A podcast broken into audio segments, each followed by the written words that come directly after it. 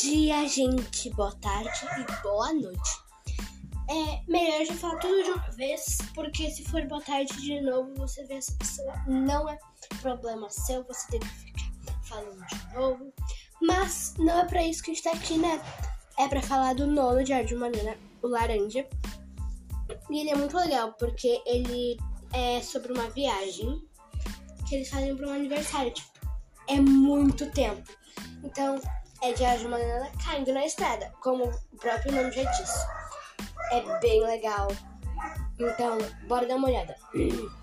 Uma viagem de carro em família tem tudo para ser algo divertidíssimo. Ou não. Ainda mais se for a família do Greg. Do Greg. A família do Greg Heffley.